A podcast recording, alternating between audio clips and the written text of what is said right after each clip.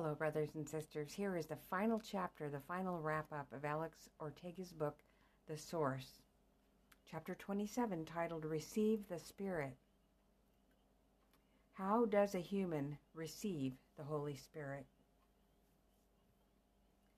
The word spirit in our modern world may conjure up meanings not known to Bible writers. Surely the Holy Spirit did not present ideas of seances and the departed dead to them. Strong's Concordance tells us the Hebrew word and the Greek word translated as spirit in the Bible have the same meaning. The Hebrew word ruach means wind, breath, spirit. The Greek word pneuma means wind, breath, spirit. The Greek word pneuma is exactly the same. The meanings must describe the same thing. In other words, if wind and breath are the same idea, then spirit must also fit the pattern. The word spirit must have something to do with breath and wind. Breath and wind is something living things do. Breath is not a living being.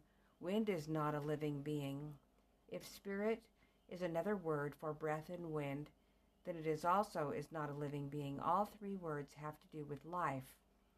A breathing being has a personality, certain characteristics that define it. The personality of a living being is its spirit. The personality of God is his Holy Spirit. John 4:24 God is a spirit. With these thoughts in mind, we approach in more detail how Jesus gave the Holy Spirit to his disciples. John 20 verse 22. And when he had said this, he breathed on them and said unto them, Receive ye the Holy Ghost. Hmm.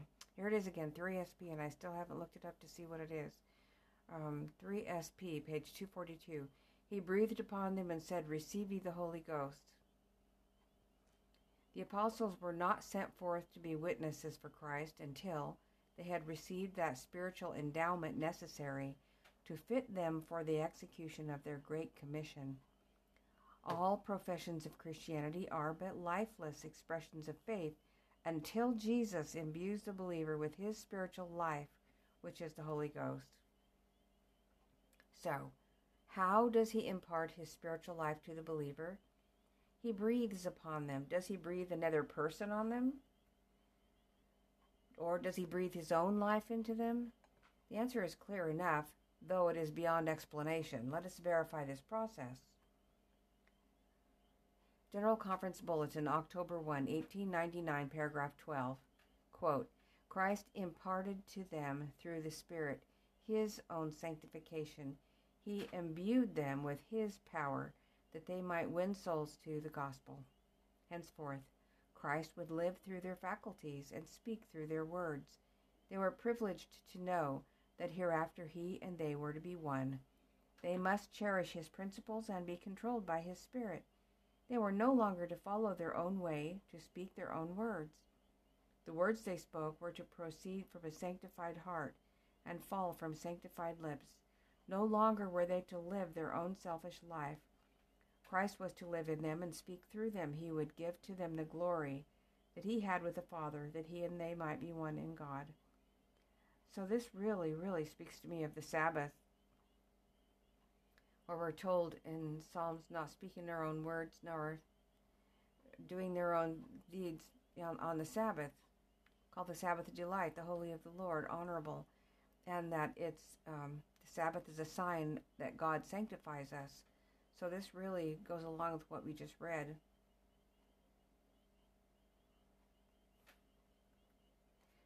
Signs of the Times, March 15, 1910.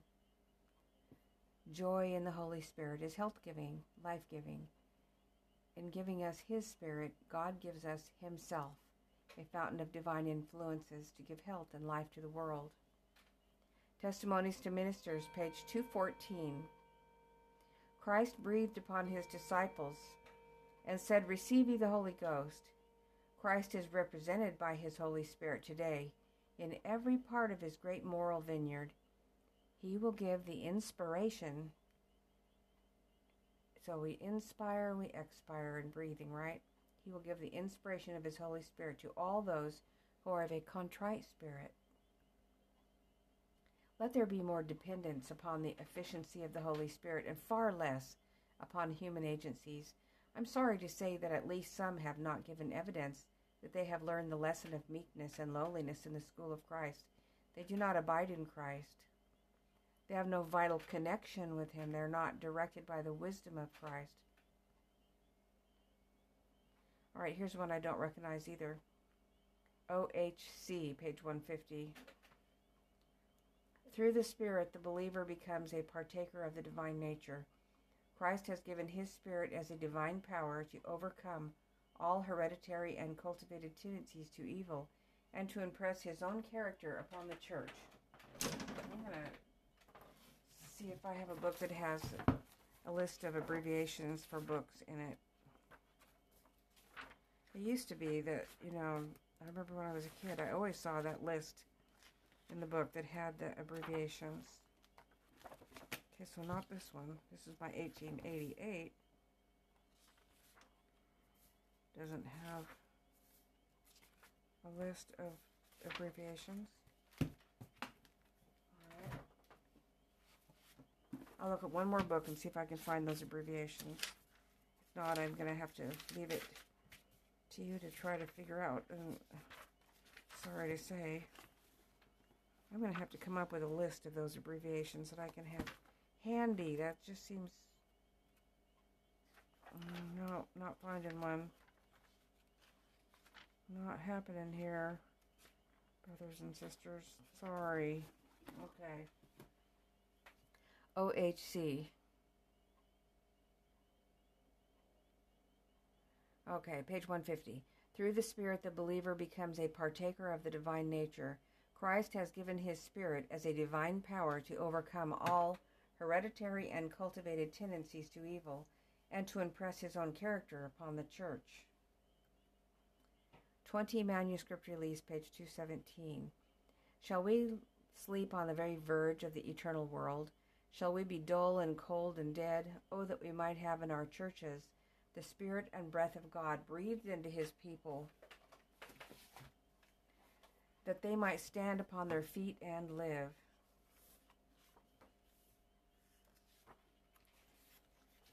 I'm sorry, I'm just looking one more time. I just um, am annoyed that I don't have this little list in front of me of abbreviations. They used to have them in all the books. Okay, okay, here we go. I found a key. ML is My Life Today, okay? SP is uh, Special Testimonies, all right? And what was the other one up there? We just, OHC. OHC is not in here, okay. Okay. Anyway, got a couple. They didn't, okay. Uh, let there be more dependence upon the efficiency of the Holy Spirit and far less upon human agencies. I'm sorry to say that at least some have not given evidence that they have learned the lesson of meekness and lowliness in the school of Christ. They do not abide in Christ. Oh, wow. So if we abide in Christ, we will have meekness and lowliness in his school. They have no vital connection with him. They're not directed by the wisdom of Christ. Okay, OHC again. What is that? I am tempted to look in my, although this hasn't always been very helpful to me. I'm going to go ahead and look. Anyway, um, topical index, scripture index, discovery, all tutorials, reference works, research documents. Okay. Um, writings, books, Okay. Come on, show them to me. OHC. All right, see if they'll come up. OHC. Okay. The hmm. Our high calling. OHC is our high calling. Okay. Thank you. That was worthwhile. I'm getting this together here. Okay. Our High Calling, page 150. Through the Spirit, the believer becomes a partaker of the divine nature. Christ has given his Spirit as a divine power to overcome all hereditary and cultivated tendencies to evil and to impress his own character upon the church.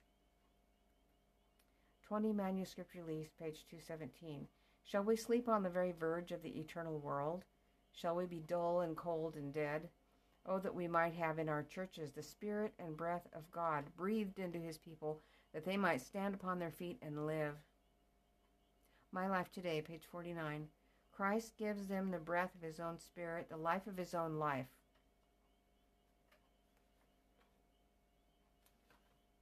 The Holy Spirit puts forth its highest energies to work in heart and mind. The grace of God enlarges and multiplies their faculties, and every perfection of the divine nature comes to their assistance in the work of saving souls. Through cooperation with Christ, they're complete in Him, and in their human weakness, they're enabled to do the deeds of omnipotence. So, like, you start hearing things like that, and your mind boggles, and you go, I, I can't understand that, so I will dismiss it. However, um, there are people who don't understand the Trinity, but they accept it, which so we have to choose whether we believe what God says or what we believe, or whether we believe what a pagan uh, Council of Nicaea decided. Signs of the Times, October 3, 1892, paragraph 4. Jesus is waiting to breathe upon all his disciples and give them the inspiration of his sanctifying spirit and transfuse the vital influence, a vital influence, from himself to his people. He would have them understand that henceforth they cannot serve two masters. So if it's a vital influence, it's vital and we're influenced by it. Now, how, how that happens, we may not know. Their lives cannot be divided. Christ is to live in his human agents and work through their faculties and act through their capabilities. Did you hear that? His divine influence or vital influence will act through our mouth, our thoughts, our our will and capabilities. Their will must be submitted to His will for this to happen. They must act with His Spirit, that it may be no more they that live, but Christ that liveth in them. Jesus is seeking to impress upon them the thought that in giving His Holy Spirit, He's giving to them the glory which the Father has given Him, that He and His people may be one in God. Our way and will must be in submission to God's will knowing that it's holy, just, and good. Four Bible commentaries, page 1166. Without the Holy Spirit, without the breath of God, there's torpidity of conscience, loss of spiritual life. Many who are without spiritual life have their names on the church records, but they are not written in the Lamb's Book of Life. They may be joined to the church, but they're not united to the Lord. Unless they copy his character, labor in his spirit, they're naked. They have not on the robe of his righteousness. Ooh, so this explains what Christ's robe of righteousness is. Um, copy his character, labor in his spirit, and you'll have be putting on his robe. Review and Herald, July 22, 1884. This is the best general meeting I have ever attended. We know that we have had the presence and blessing of God. He has breathed upon us His Holy Spirit. Review and Herald, June 13, 1899, paragraph 11. The Gospel Commission is to be carried out by men who know the inward working of the Spirit of God, who have the attributes of Christ. Christ's breath is breathed upon them, and he says to them, Receive ye the Holy Ghost. All who are thus inspired by God have a work to do for the churches. Signs of the Times, August 26, 1897. Every faculty that we possess has been provided for us in Christ. For when God gave his Son to our world, he included all heaven in his gift, and God would have men value their powers as a sacred gift from him. All the powers that we have, it's a sacred gift from God. It's a spark of God's own life. It's been breathed into the human body, making us a living soul, the possessor of moral endowments with a will to direct his own course of action. We recognize those things in ourselves. We don't know how they got there, but it was God who did that. He has the privilege of becoming a partaker of the divine nature. Reader, do you believe Jesus is the Son of God? Will you let him breathe on you to give you his own spirit? By partaking of his breath, wind, and spirit, you will live as he lives. Now, you may not understand how it happens, but you will see it happen. I have. You will have the same spirit that God gave to him. You will partake of divinity. Mount of Blessing, page 77. If you are the children of God, you are partakers of his nature, and you cannot but be like him. Every child lives by the life of his father. If you are God's children, begotten by his Spirit, you live by the life of God. In Christ dwells all the fullness of the Godhead bodily. Colossians 2, verse 9. And the life of Jesus is made manifest in our mortal flesh. 2 Corinthians 4, 11. That life in you will produce the same character and manifest the same works as it did in him. Thus you will be in harmony with every precept of his law. For the law of the Lord is perfect in restoring the soul. So that when that life is in us, it reproduces the same character and does the same work. And we're not legally earning salvation, then are we? We're just responding to him being in us. Hallelujah. Psalms 19:7 in the margin. Through love, the righteousness of the law will be fulfilled in us who walk not after the flesh, but after the Spirit. Romans 8 4. On the 100th anniversary of Ellen White's death, the White Estate released previously unseen quotations. Let's see, that was 1915 to 2015. 2015, okay, hasn't been that long.